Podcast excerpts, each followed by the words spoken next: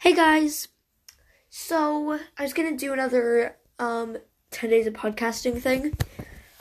I had something planned for this, but then I accidentally revealed my name, so I had to delete that and I don't really feel like re-recording it. Uh so I'm just to say have a nice holiday. That's that's it.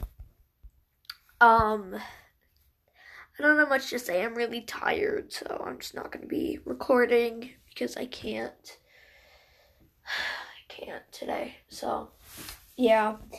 Um I'll hopefully post something better tomorrow, but I'm just really tired today. So, you're not going to get a proper episode, but yeah. So, happy holidays. That's all you get for today. Actually, I haven't opened my advent calendar thing, so I'll just do that. It's not an episode, but I don't really have ideas this right now.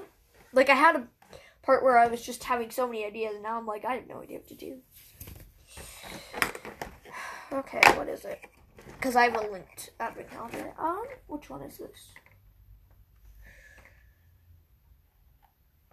Lindt mini solid milk ball.